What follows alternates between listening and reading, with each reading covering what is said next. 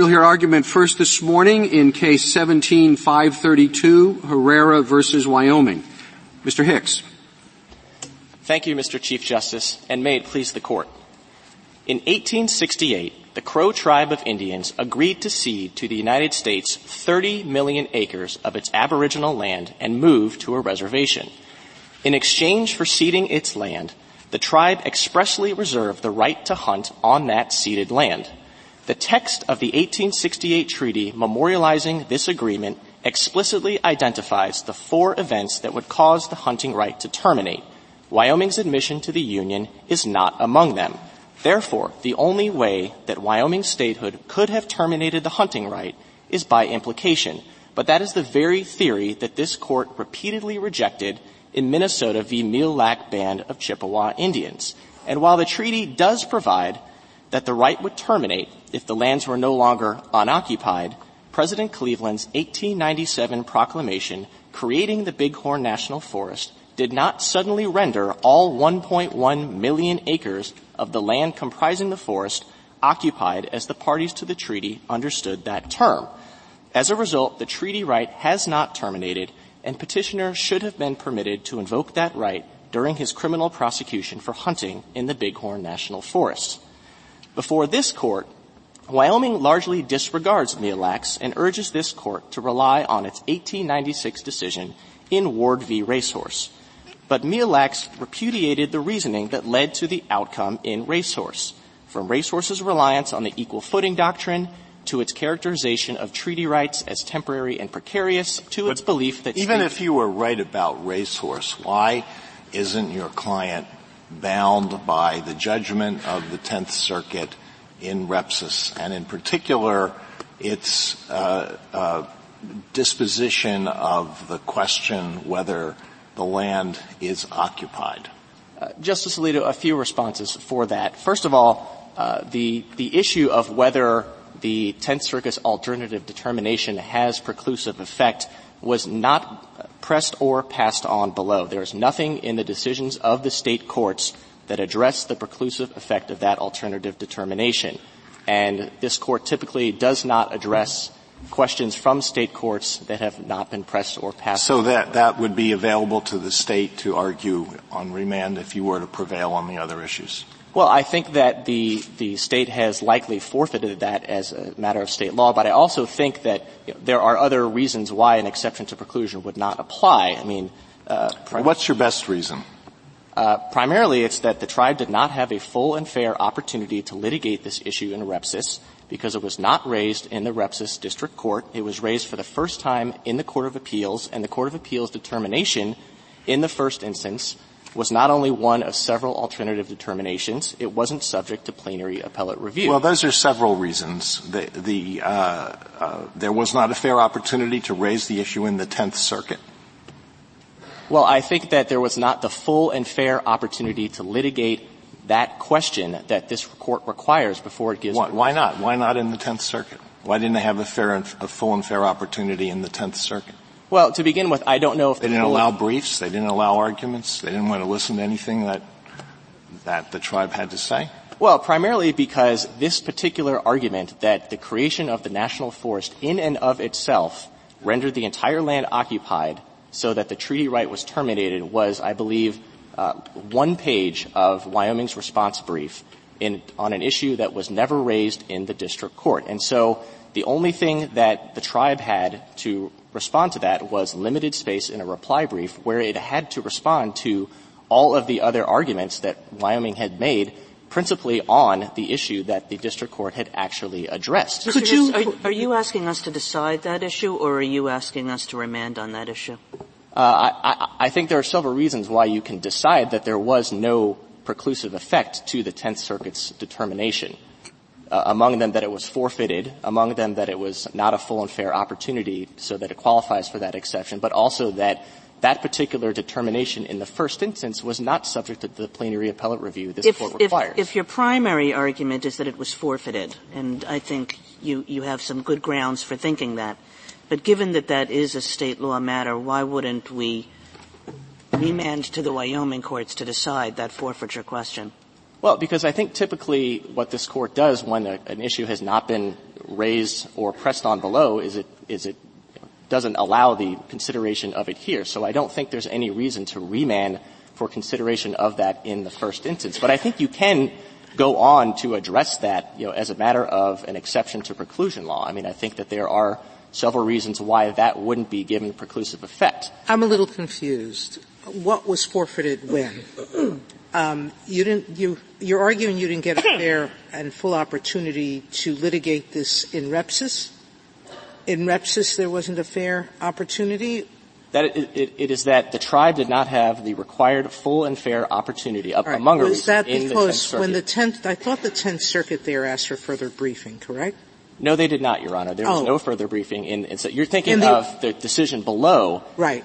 In the Wyoming state courts asked for supplemental briefing on whether there was issue preclusion. And in response, the state of Wyoming in this case did not ever raise this as a ground for why there should be preclusive effect given to anything in the Repsis litigation. Well, I'll tell you what troubles me about your position here, and your argument that we should decide these issue preclusion questions. This is like a little, a couple of classes in law school on issue preclusion, and you and the government have raised significant issue preclusion arguments that we're going to have to decide in this case involving a misdemeanor criminal conviction.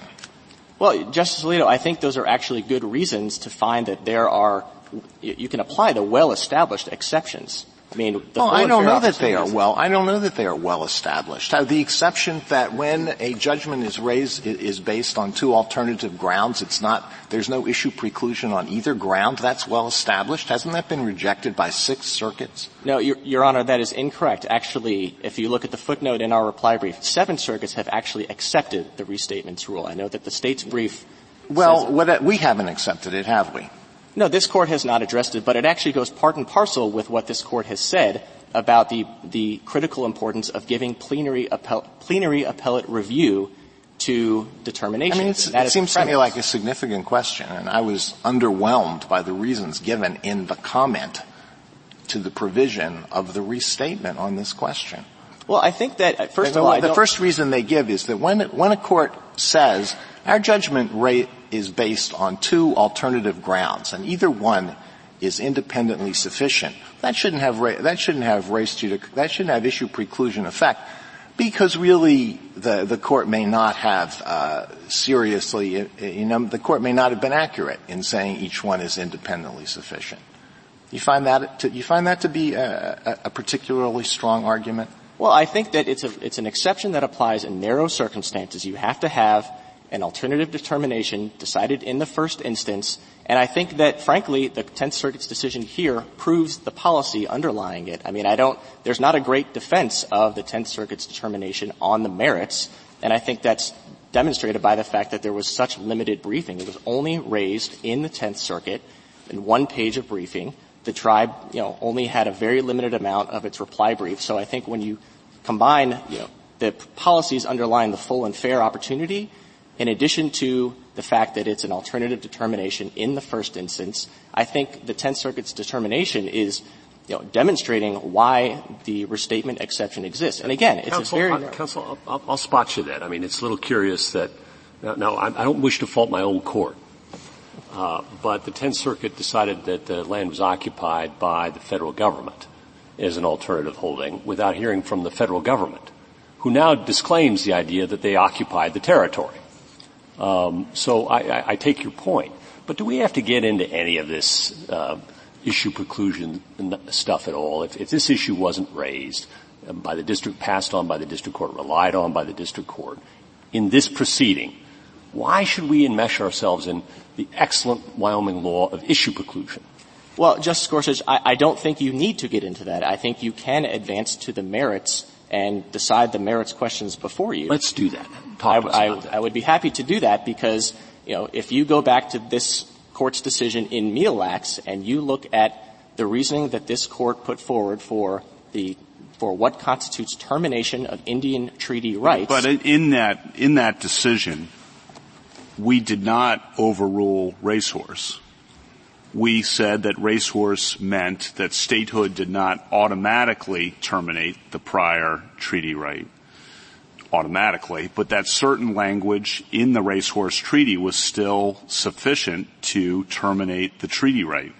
And the language in the Racehorse Treaty is the exact same language at issue in this treaty. So why shouldn't we have the same result here that we had in Racehorse, and that's the part of Racehorse that is preserved on page 207 by Mille Lacs? Justice Kavanaugh, I don't think you expressly overruled the outcome in Racehorse, but I think that you did reject all of the legal reasoning that led to the Racehorse result. I mean, you rejected the equal footing doctrine holding. You rejected the temporary and precarious approach to characterizing treaty rights, which was a premise of that second. Sorry to interrupt. We concluded that it was a question of congressional intent whether the treaty right was terminated by statehood. And we concluded that the language, the right to hunt on unoccupied lands of the United States, was the relevant treaty language, was terminated by Wyoming statehood, correct? I think you concluded that in Racehorse. And that's preserved, explicitly preserved, on page 207 of the Mille Lacs opinion. That part is not overruled. And my question is, if that part of Racehorse was not overruled but was explicitly preserved and, in fact, distinguished from the Chippewa Treaty, how can we, in this case, not apply the same result that was applied in Racehorse with the exact same treaty language? Which part of the reasoning is wrong there? A couple of responses. First of all, I don't know that you would be applying the result of a prior case. I think you apply your reasoning, and I think that the reasoning that you adopted in the Racehorse, in Mille Lacs, was that you did not accept this idea that simply characterizing a treaty right as temporary and precarious, such that it could be impliedly terminated by statehood. And I recognize that you distinguished. We said unlike the treaty at issue in Racehorse, right? And then we said there was a clearly contemplated event in Racehorse, unlike in the Mille Lacs Treaty. And the clearly contemplated event was the language said hunting on the unoccupied lands of the United States, that was terminated by statehood, right? No, I don't actually think that you actually went on and said that that particular language was terminated by statehood. You recognized the holding that Congress did not intend for that particular treaty right to survive statehood. But then you went on. When you distinguished that particular treaty, the Racehorse Treaty, you actually distinguished it by recognizing the express conditions of termination in that treaty, which is unoccupied land. Do you think Racehorse is overruled or not, the result in Racehorse? I think that you did not expressly in haec verba overrule the decision. Do you think it's still good law as to the tribe at issue in Racehorse? I think that if the tribe in Racehorse were here, I think that it would have to be arguing that you explicitly overruled it. But I don't think you need to do that here. Go back to Judge Kavanaugh's question. The language is nearly identical. Wouldn't we have to say that Racehorse is overruled to come to a different conclusion? How would we distinguish the two?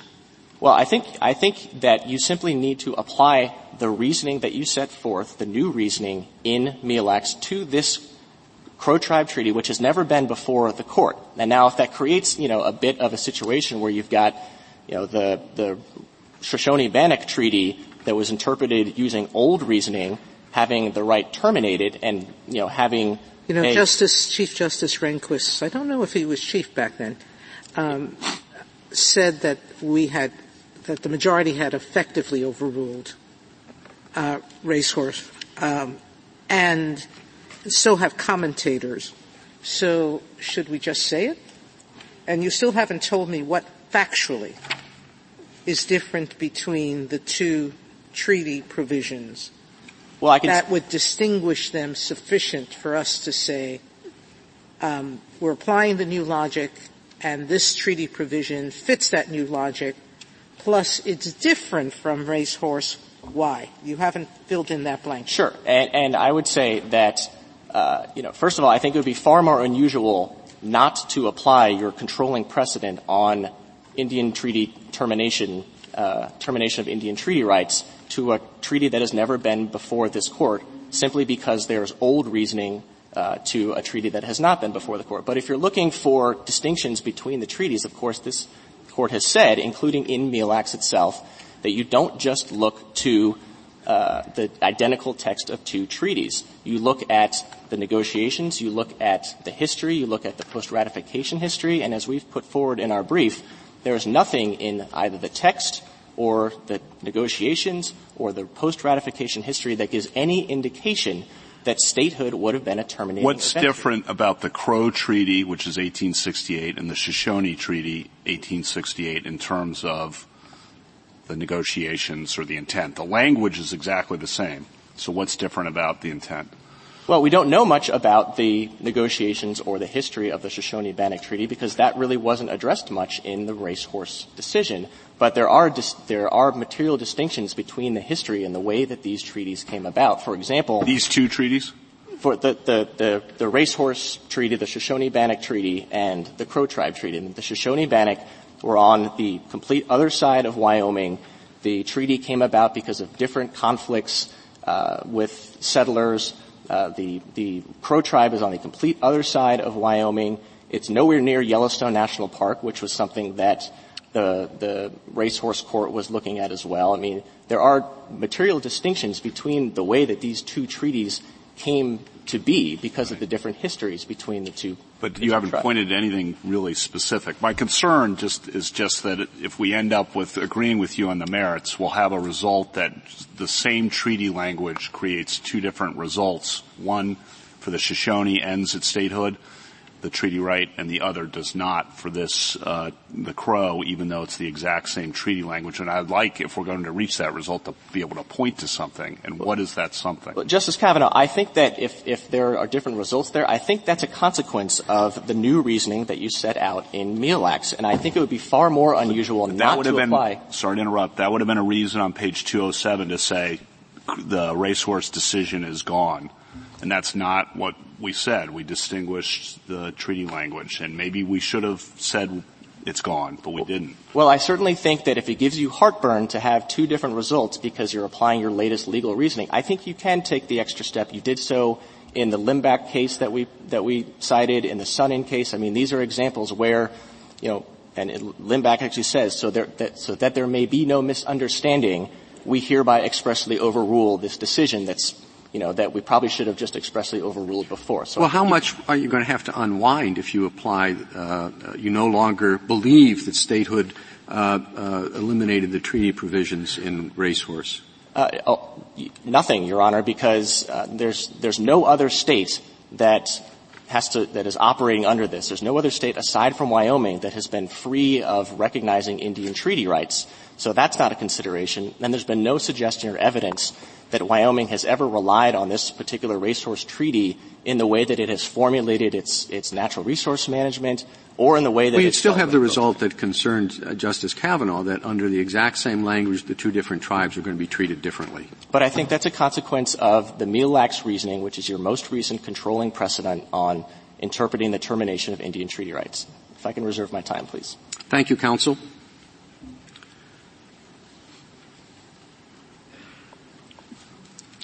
Mr. Liu.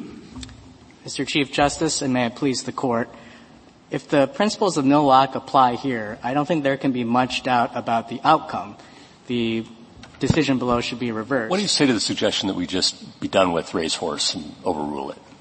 The government would be fine with that. We would invite the Court to overrule Racehorse. I do want to make clear that in our view, it's not necessary to take that extra step. Even though these two treaties have the same language, this is a different treaty than the treaty that was before this Court in Racehorse. It governs a different tribe on different lands. And so I think this Court is still faced with the question, even though the language is the same, about whether to extend the erroneous reasoning of Racehorse to a new context. Could you please stop talking in generalities? Oh, sure. Give me a specific. In which way are the two tribes or were their history different? Well, Your Honor, to be frank, I don't think the government isn't going to be able to point to a difference in the history. We just think Racehorse itself was wrong. But I think the question is still, should you extend that reasoning to a new context? One of the reasons you might want to extend it is this interest in uniformity. But I think it's important to remember that uniformity rationale just isn't going to work here. The Shoshone-Bannock tribe, which was the tribe involved in the Racehorse decision has its reservation in Idaho. And the Idaho Supreme Court and the Ninth Circuit for decades have said Racehorse is already a dead letter. Why do you think Racehorse wasn't overruled? I think for the simple reason, Justice Kagan, that the Racehorse Treaty just wasn't before the court in Mille Lacs. Well, but it does try to distinguish it. Now, I have to say I've read that paragraph 3 times, and I still really have no idea what it's talking about. But it does try to distinguish it. It has this view that there are 2 kinds of rights, and some are it's 2 kinds of termination points for a treaty, and some are clearly contemplated and some aren't. What it never tells you is how that distinction relates at all to the statehood question that's before us and that was before Mille Lacs. But it does there's something in its head about how these treaties are different and why that matters. And I guess I'm looking to you to tell me what I don't understand about it. I think you're right, Justice Kagan. That middle sentence, and I think the paragraph that troubles all of us, is a distinction between the 1868 treaty that was at issue in Racehorse and the 1837 treaty that was issued in Mille Lacs. But number one, I think it's important to read that sentence within the context of everything around it, and I think everything around it makes clear that the reasoning in Racehorse is no longer good. Even that sentence itself doesn't provide any affirmative reason why Racehorse was correct. As you noted, it's just a grounds for distinguishing Racehorse. So you couldn't look at that sentence and say Racehorse actually reached the right result. In fact, if you look at the terminating events that those 2 sentences themselves identify as terminating events under the treaty in Racehorse, statehood isn't one of those either. It focuses on the text. It focuses on whether the land is unoccupied and still owned by the United States. That actually flows nicely from the beginning of that paragraph, which says that the inquiry should be on the circumstances that the treaty itself identifies. So I think read as a whole, this paragraph is about what the proper focus of the inquiry should be. Counsel, you are, for the government, you are walking a really thin tightrope here. You're saying that in terms of whether the land is occupied, it depends on the real question, whether there are settlers there, whether there are people there. And yet you say when it comes to the Bighorn National Forest or Park, you say, well, maybe it's occupied if we, the government, say we don't want people coming on here. It seems to me that the test has to be the same for the United States property at Bighorn and for the other property in Wyoming. I think that's right, Mr. Chief Justice. We're not asking that a different test be applied to the federal government. Our test for whether land is occupied is whether that land has been settled. Now, it can be settled. It's been settled. It can be settled. The whole point of Bighorn is that you don't want that land settled. And that's true. By designating the land as a national forest, the federal government has prevented private settlement.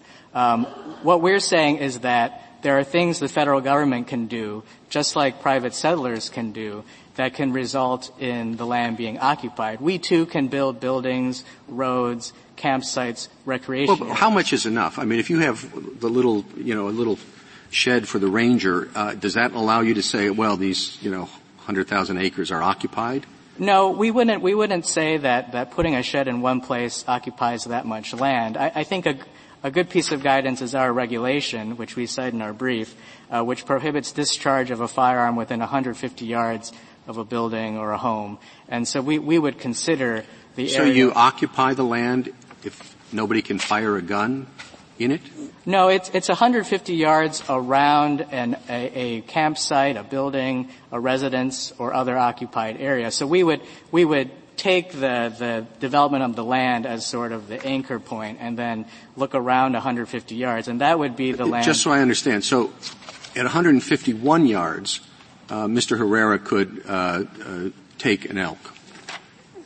At 100, correct. I mean, there has to be some line that we draw between land that's occupied and unoccupied. I think there is some burden on the hunter to know where he or she can hunt. And I think seeing a building 150 yards away is not too much to ask. Counsel, along those lines, you asked for a remand for an evidentiary exploration of whether the land here was occupied. At the same time, though, you point out that the district court didn't rely on the occupation as a basis for relying on the Tenth Circuit opinion. Right. It seems there's some tension there to me. Maybe not. Maybe you can help me out why there isn't. Why should we allow a remand for that? It's a new argument raised in this court for the first time. Why should we address it at all? I think the district court, I think the state trial court in this case, to be more precise, was open to having an evidentiary hearing from the get-go, and it was only after the state trial court determined that the issue could be resolved as a matter of law that that evidentiary hearing was canceled. So fine. We could remand it back, but do we need to say anything about this at all? Oh, not at all. I think the government was trying to be helpful in trying to formulate some sort of test and flesh that out. All right. I got one more question for you then. Sure. That helps. The government says that the state retains some conservation easement here. Right. That I don't know where it comes from, but you tell us that such a thing exists. At the same time, though, the treaty says that the tribe is allowed to hunt on the land until the game are gone, right? Which seems to suggest that the white man can eliminate all the game. Mm-hmm. But now you say the Indian cannot. How can that be? I think it goes back to the basis of the conservation necessity doctrine. It is a gloss on treaty language that does not confer the exclusive right to hunt. I'd understand that if the treaty were silent about the game. Yeah. But the treaty is express, and it contemplates no conservation. It contemplates the complete elimination of the game by the white man. Yeah. So if the white man gets to eliminate the game, again, counsel for the government, how come the Indian may not? I think it just goes back to the fact that these treaties are more or less written against the backdrop of states being able to exercise some conservation authority because the right is not exclusive. I'm sorry. But that issue hasn't been raised, and it could be addressed then. We don't need to address that. You don't need to address it. This killing was on federal land, correct? Correct. In all federal parks, state regulations apply? It depends on the type of federal land. So here we're talking about a national forest land, and by statute, the state retains jurisdiction over persons in this particular national forest. Okay, I just wasn't aware. It's a forest by forest and land by land determination. All right. When you say we don't have to deal with the issue of whether it's occupied, are you talking about the issue preclusion issue?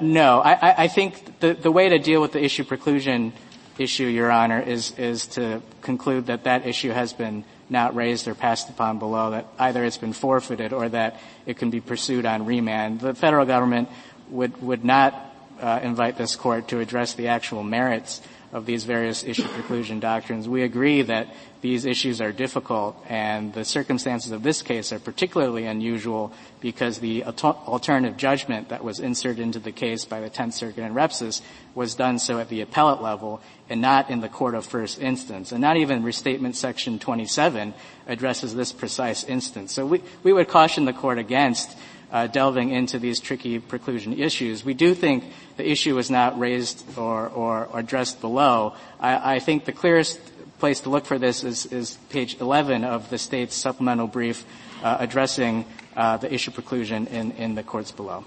Thank you, counsel.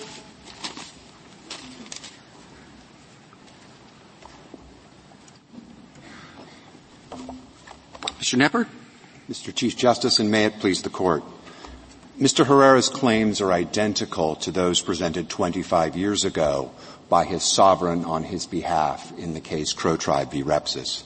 Nothing since Repsis, including the decision by this court in Mille Lacs, merits an exception to this court's repeated command that once the appeals are over, a final judgment binds the parties and they may not renew the same dispute in another forum. Repsis ruled that this particular treaty right had expired, and this court should not, on collateral review, allow it to spring back, especially as when you look at the decision in Mille Lacs, Mille Lacs went out of its way not to overrule the result in Racehorse. Much of the argument over preclusion, Your Honor, has to do with whether there has been a change in intervening law. And this case is particularly ill-suited to find such a change. The treaty text has not changed. there are no essential facts that have changed, because when one looks at the underlying case brought by the Crow Tribe and the complaints in the joint appendix, it was brought at the broadest possible level of abstraction. Maybe I'm not understanding this correctly because it's complicated, but I thought there are two separate issues in respect to issue preclusion. One has to do with Repsis, and Repsis was a case that held on your side, and there haven't been much changes since then.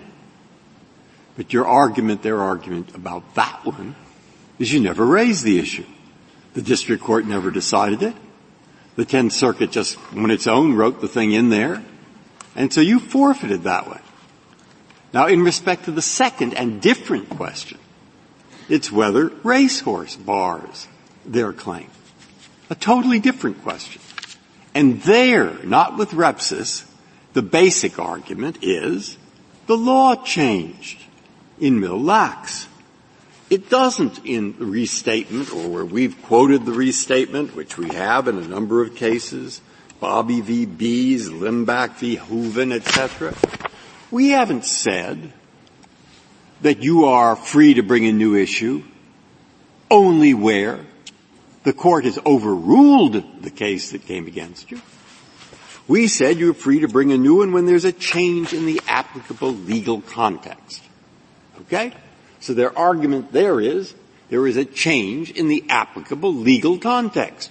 One, no more an equal footing doctrine, and you win. Two, no more just become a state, and you win. Okay? That's a change in the applicable legal context since Racehorse relied on those two things. Now, that's my understanding of the argument. So either tell me I'm wrong and explain what the correct argument is, or answer those points. Okay. Your Honor, there's not complete clarity within this Court's jurisprudence as to what kind of a change in the legal context is sufficient. Some say, Stauffer Chemical talks about a significant change or a major doctrinal shift. The language in Bobby v. Bies says just a change in the applicable law. From the state's perspective, if any change to a precedent relied upon by a prior court, either it's called into question by this court or it's called into question by a court of appeals, in some subsequent cases is sufficient to undo the preclusive effect of the first opinion, then I think there are very few cases that will have preclusive effect. Because, one need only go through the opinion and say, well, this case was cited by the court somewhere, and by citing that case, they must have relied upon it. And boy, look over here, there's another case that has questioned it. Not even necessarily overruled. I think this isn't just any change. I think a fair reading would suggest that what Mille Lacs did was to repudiate the reasoning that Racehorse had in it with respect to exactly the question before us. And it's true that it did not go all the way to overruling the case, but it came up like half a step short of that. It basically said the case was wrong, and then it found some distinction that wasn't even relevant to the question and said we don't have to overrule it because there is this distinction. But all the reasoning is repudiated. Wouldn't you say that that's right? Your Honor, the Court did not overrule the approach to treaty interpretation. It said the key is looking at what the intent of the parties is. It reached a conclusion that a court today might not reach. It might reach a different conclusion. But that argument that the court should have said something different is at root the argument that the court that the decision was wrong. Well, just to make this more concrete, as I understand it, Racehorse essentially said that these treaty rights expired upon statehood, and Mille Lacs comes in and says, that's a wrong thing to say. Treaty rights don't expire upon statehood. So that seems like a pretty relevant change in the law. Well, Your Honor, there's one subtlety, I think, from the 19th century law to the 20th century law that's being overlooked here. And that is this Court's decision in Lone Wolf v. Hitchcock. It was not until 1903 that any party believed that Congress could unilaterally overrule or repeal a treaty. That the assumption in the 19th century was there had to be bargained for consideration. And so the Racehorse Court, when it's looking at this treaty question, is saying, what was the intent of the parties? And it reaches the conclusion that the intent of the parties was, and this is restated from Mille Lacs, that it was clearly contemplated that this would be a temporary hunting right so long as the hunting grounds remained unoccupied and owned by the United States, and that terminated at statehood. Now, it was not terminated by, it was not so much that the statehood as a legal act made it terminate, it was that the treaty itself envisioned termination at statehood. And because the parties agreed that it would terminate at statehood, the treaty did so. The oddity is that, as Justice Kagan says, in Mille Lacs we say that the holding of Racehorse, or the reasoning that statehood automatically terminates treaty rights for all reservation activity, that's no longer good. And then on the alternative holding, as we characterized it from Racehorse, we say that language, the temporary and precarious, that language is also no good. Right? Even on the alternative holding, it's not as if the court in Mille Lacs said, oh, everything from Racehorse is good on the alternative holding. It either ditched it or recharacterized it something. How would you make sense of what the rule is that's preserved by Mille Lacs? I think, Your Honor, the rule preserved by Mille Lacs is that the treaty language that was present in Racehorse, which is identical to the treaty language in the treaty with the Crows, expresses an intent by the parties that the off-reservation hunting right would terminate at statehood. Well, you have this language right here in Mille Lacs. Treaty rights are not impliedly terminated upon statehood. The Racehorse decisions to the contrary was informed by that court's conclusion that the Indian treaty rights were inconsistent with state sovereignty. And then it goes on to say that's not so. I mean, I could read it to you, but isn't that what it says? And so treaty rights are not implied. Now, that would seem like a change in the law, because they said in Racehorse, treaty rights were impliedly the Indian treaty rights were impliedly repealed by statehood of Wyoming. I mean, Your Honor, I don't see how you can get more opposite. Your Honor, I think there are the critical question, and this sort of goes to what the text of Article IV speaks of, which was, you know, and I may refer to Racehorse several times, not just because it's binding precedent, but also because it's the clearest evidence that we have before us of what 19th century thinkers thought the language meant. In other words, it has a historical value as well. All of these decisions were made during the 19th century.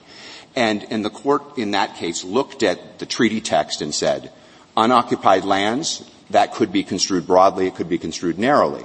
But when construed in pari materia with the language of borders of the hunting districts, it applies only to lands of such a character as would be embodied in hunting districts. And the court read that as a term of art. Right, so that's wonderful. Tell me how a national park isn't a traditional hunting district. I mean, the government says we're not going to keep it unoccupied. They open it up to hunting. What was different back then? Your Honor, that's unoccupied and people went hunting. Well, Your Honor, that's where the Racehorse Court's evaluation of the history at the time is so important, because the Racehorse Court looked at Yellowstone National Park.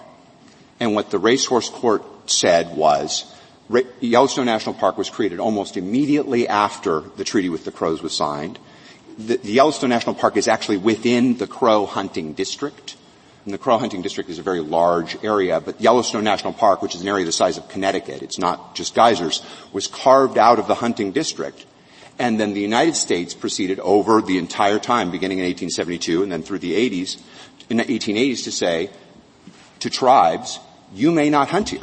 This is off limits. We have occupied this land. Now, that doesn't mean that there are structures there, but that the federal government's arrival and the federal government setting this land aside has the effect of occupying the land, and that the tribe does not require, or the treaty does not require, only that the tribe refrain from hunting only on land where it can identify a structure. Can we? Well, I know. Oh, I'm sorry. I know that when we're interpreting a treaty, we look at the background and circumstances in interpreting the language. But your argument's a pretty stark distinction. Occupied doesn't really have anything to do with hunting. And yet you're sort of saying, well, when they said occupied, they meant outside the hunting district. And that's a bit of a stretch. I know we try to look at the background to illuminate the language, but here it seems to me you're just substituting an entirely different concept. Your Honor, I think that the precise question is what did they mean by occupied, and what was land, what did land have to look like? But your argument is, you know, what did they mean by cow, and you're saying they meant horse. They're two totally different concepts. I'm not sure that's what this state's argument is. I'm sure it's not. But I think there are, you know, you can envision, for example, a piece of private land where there are no structures, and in that piece of private land, I think there's no question, Mille Lacs affirms this, that there would be no right to hunt on that piece of private land, even though it looks like nothing. It looks like a vast expanse of nothing. And so then the question is, when the government has a specific purpose for which it reserves land, and the government has done so and did so throughout the 19th century in terms of military reservations for forts, which is a larger portion of land than just the fort itself, as well as public reservations, which would be either the national forest or the national parks, the government has said not that this land is unoccupied, but rather we occupy this land. This is our land. We dictate who comes in, who comes out, what they're allowed to do while they're there. This, we have taken this land over and managed it in a completely different way. From the state's perspective, it's one of the reasons why we're not concerned about some of the questions of whether, Mr. Herrera, whether the United States could solve this another way. In other words, this is a national forest.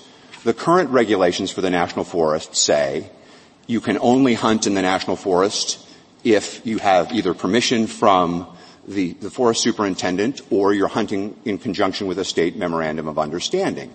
The state memorandum of understanding for the Bighorn National Forest makes no reference whatsoever to hunting outside of Wyoming's permitting regime. Now, if the United States wants a different regime on its property, the United States is free to provide that different regime and free to make distinctions. And counsel, can we return to an area where we might at least be able to nail down some agreement between the parties, and that is your argument rests largely on issue preclusion, and you made an impassioned defense of Racehorse and an excellent one. But what kind of change in law is sufficient to render issue preclusion inapplicable? Is it a substantial change in the law? Is that the test you'd have this court use? Is it a change in the law? Would you require a formal overruling in so many words? What is the state's understanding of the appropriate test?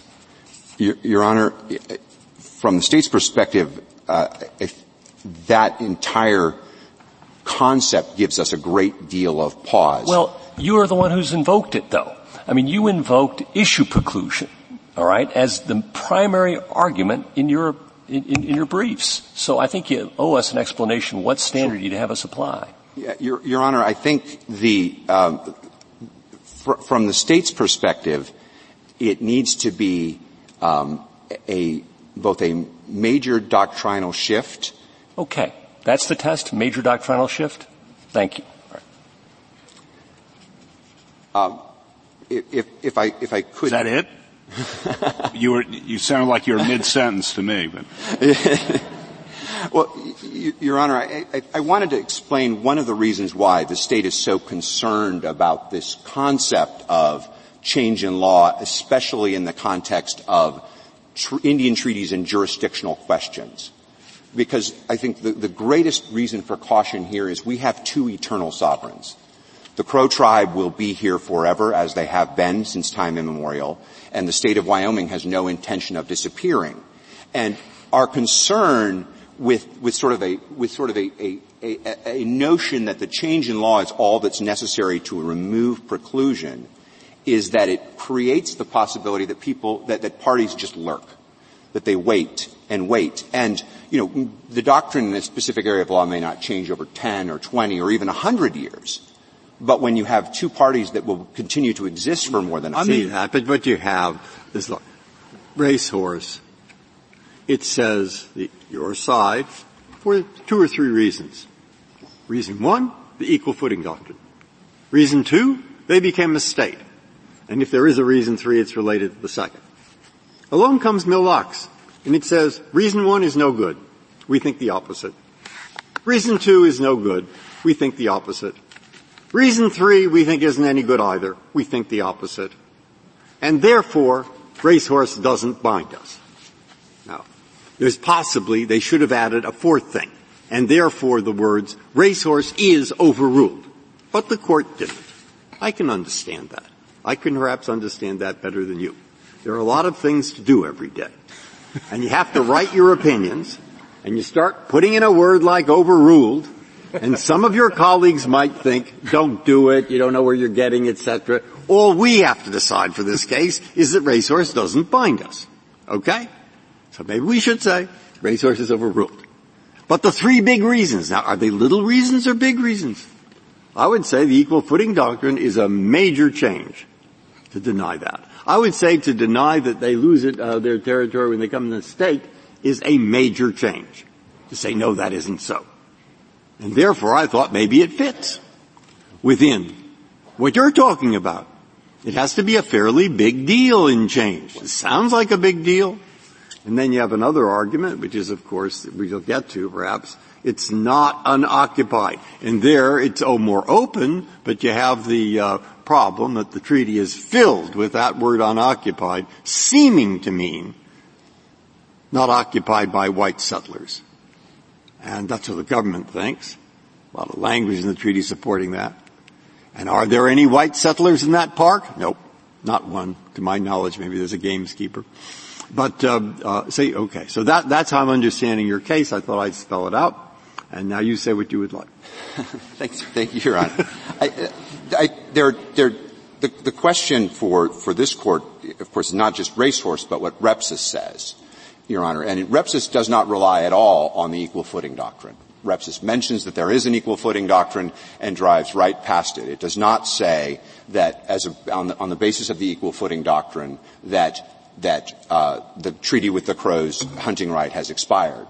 Instead, it looks to what does the treaty mean, and the treaty was intended to expire upon statehood. I mean, the language that Repsis specifically the court concluded that the right conserved by the treaty with the Crows was a temporary and precarious. It was not a continuing right. And that is treaty interpretation. And when one looks at Mille Lacs does not question or even overrule that approach to treaty interpretation. It says statehood does not, independent of whatever the treaty text says and whatever the treaty means, automatically terminate. So tell me what in the treaty it says it automatically terminates. I saw a lot of conditions. I saw the game disappearing, the land becoming occupied, but I don't see on statehood or even anything approaching it. Just point me to something in the treaty language that gives you. Your Honor, the decision rests on the conclusion that unoccupied lands must be of the character of the lands denominated as hunting districts, and that hunting districts were a specific kind of land understood, and that upon settlement, and you know there's a process, but culminating in state settlement. Tell me the settlement history. Non-Indian settlement. All right, and non-Indians settled how? By grants by the federal government, correct? It wasn't so much grants. Non-Indians came into an area and then used it, and then under the Homestead Act, they would file for patents with the General Land Office, allowing them to turn certain amounts of... Who ran the General Land Office? The United States. Okay. So if the United States had changed the General Land Office to some other method, which they have, that terminated the treaty? I think that if what you're asking is, are there unoccupied lands within the meaning of the treaty anymore within the state of Wyoming, that's what the decision both in Racehorse and in Repsis concluded, that those lands have disappeared. They no longer exist within the state of Wyoming. Can I ask about the practical consequences of the decision? Because, as Justice Gorsuch said to the opposing counsel, there is still preserved in the cases a right in the state to regulate in the interest of conservation. Doesn't that mitigate and maybe solve the concern that you talked about with the state existing forever and the tribe existing forever? The way they can coexist, our case law says, is the state still retains a right to regulate in the interest of conservation. Why isn't that good enough? Your Honor, conservation necessity is not a middle ground from the state's perspective. And the chief reason is because the law enforcement officers who act don't know whether they have jurisdiction until after they have done so. So in other words, we have an officer out enforcing law in either an area or in a certain circumstance.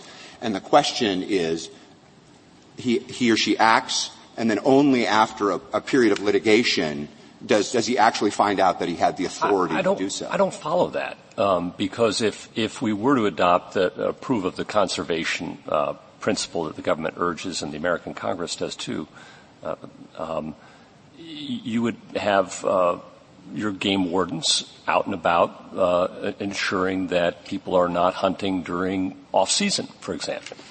And if they're allowed to go on the forest land by agreement with the United States, why then how would there be any ambiguity about their capacity to issue citations? I'm just not clear about how litigation would be required to resolve that. Your Honor, leaving aside the question of whether there's agreement with the United States, right, that obviously solves all problems. But assuming that there's not agreement with the United States, we're solely acting as a matter of state power. Not that's a problem you have without respect to this case, right? I mean, either the government allows you to do that or it doesn't allow you to do that, and that has nothing to do with anything before us, right? Well, the Congress in this case has given the state the authority to act. Right. So, okay. So we can put that one aside. So again, what ambiguity remains in response to Justice Kavanaugh's question? The current vision of conservation necessity, which has not admittedly been decided by this court in any time recently, is a reverse preemption doctrine. It's essentially that the state is pushed out of an area of traditional state concern, and then the burden is upon the state to show that it has the need to come in and manage, and only after sort of demonstrating at the end of it that this particular activity, be it a. But is it just a timing issue then? Or is there some gap between what you want to regulate and what you can regulate under the conservation interest? Your Honor, there are significant gaps. Give me some examples so we can understand the practical consequences. The most important, Your Honor, is safety. Hunting seasons are specifically limited in time. That not only protects the wildlife, but it has two effects beyond that. It ensures that when people are recreating in the national forest or anywhere else outside of that time period, there is no danger. You know, individuals who are using firearms at that point have very, very little justification for doing so. And so there are people, and I'm one of them, that won't take our children into the national forest during hunting season because there are risks there that are too much to overcome. There are limits in terms of when you can fire your firearms. It has to be at a certain hours of the day. There are requirements that if you are hunting, you are wearing vests, so you're clearly visible to one another as well as to third parties. Beyond sort of the immediate safety concerns, which are not embodied in conservation necessity, there are disease management concerns. When an individual takes an elk or a deer in conjunction with a state license, the Fish and Game Department will take a sample of that animal and use it to determine whether diseases like brucellosis, which can be caught both by wild game animals as well as by human beings, are present. They're also. Isn't that covered by conservation? Your Honor, I don't. I mean, conservation necessity, to my sense, has always been about ensuring that the game exists and preventing its extermination, not the sort of... Doesn't disease interfere with that? In some cases it can, Your Honor. In others, the bison who have brucellosis seem to be able to function just fine within their reproductive capacities. It's domestic cattle that cannot. In many other Indian cases, the language has been used that ordinary regulation is not foreclosed, which sometimes is elaborated. Health, safety, environment, for example. And is there any reason that would be different here?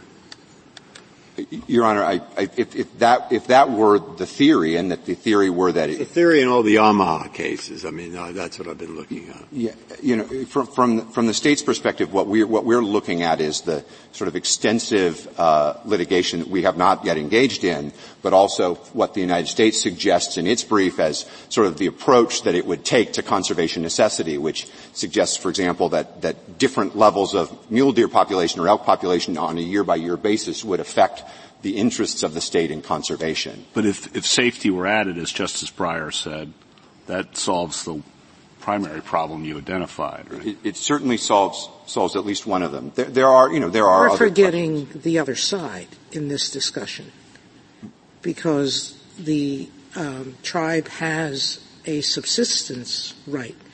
I know under the facts of this case, you're claiming the killings were not for subsistence.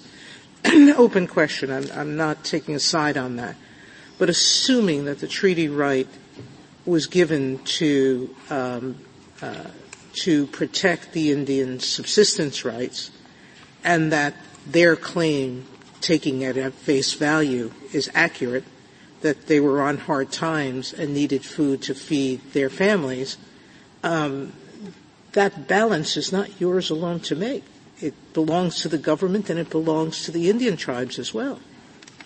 Your Honor, that's why the state has been so accepting. I mean, the state does not resist the notion that as proprietor, the United States could come in and give all of the benefits that Mr. Herrera seeks, including subsistence hunting. What the advantage of that approach would be is that all of the questions that sort of tail out of that, when, how, but also subsistence for whom, the question of hunting licenses being given to the tribe, rather than under the current situation where, the United States position as to the Crow Treaty was not made clear to the state of Wyoming until the filing in this court, in support of a grant of certiorari. The United States had no role whatsoever in the Repsis litigation that we can find. In fact, I believe the United States declined to participate at all. And so from the state's perspective, the absence of the federal government is one of, we would welcome the federal government's involvement. On the landing question here, what is the extent of the federal government's regulatory authority? And where does it come from? The federal government's regulatory authority comes from the Organic Act that created the national forests. There's a gap. There was a statute allowing creation of the national forests, and then when they were reaffirmed in 1897, the so-called Organic Act allows the federal government to just do just about anything. And in the Coastal California Commission, this court said it's plenary. Does the government think that abrogated or that limited the treaty right? I think the government's perspective is that it did not. The state's perspective is that it occupied it by taking. Well, then how can the government? I mean, the government is just as bound by the treaty. The government entered into the treaty, right? The government entered into the treaty, yes. So doesn't there have to be a statute that would limit the hunting right that was conferred by the treaty? Your Honor, may I respond? All of these actions took place, Your Honor, before statutes could repeal Indian treaty language, all including the enactment of the organic statute. So from the state's perspective, all of them represent not repeal of the hunting right, but rather the federal government's occupation within the meaning of the hunting right. Thank you, counsel. Mr. Hicks, 2 minutes. Thank you, Mr. Chief Justice. Just a few points. First, in response to the idea that Mille Lacs simply didn't change the approach, I think that's wrong for all the reasons that Justice Breyer and Justice Kagan identified, but I want to go a little bit further than the sentence that you read, Justice Breyer, and it's the sentence on page 207-208. Now, earlier in the opinion, the court had said, we concluded that the particular rights in the racehorse treaty at issue there were not intended to survive statehood. Then on 207-208, the racehorse court's decision that Indian treaty rights were impliedly repealed by Wyoming statehood was informed by that court's conclusion that the Indian treaty rights were inconsistent with state sovereignty over natural resources, and thus that Congress could not have intended the rights to survive statehood. And that's an important last phrase of that sentence because it's tying the entire racehorse holding to this mistaken premise that Indian treaty rights are irreconcilable with state sovereignty over natural resources. I think that's a key sentence.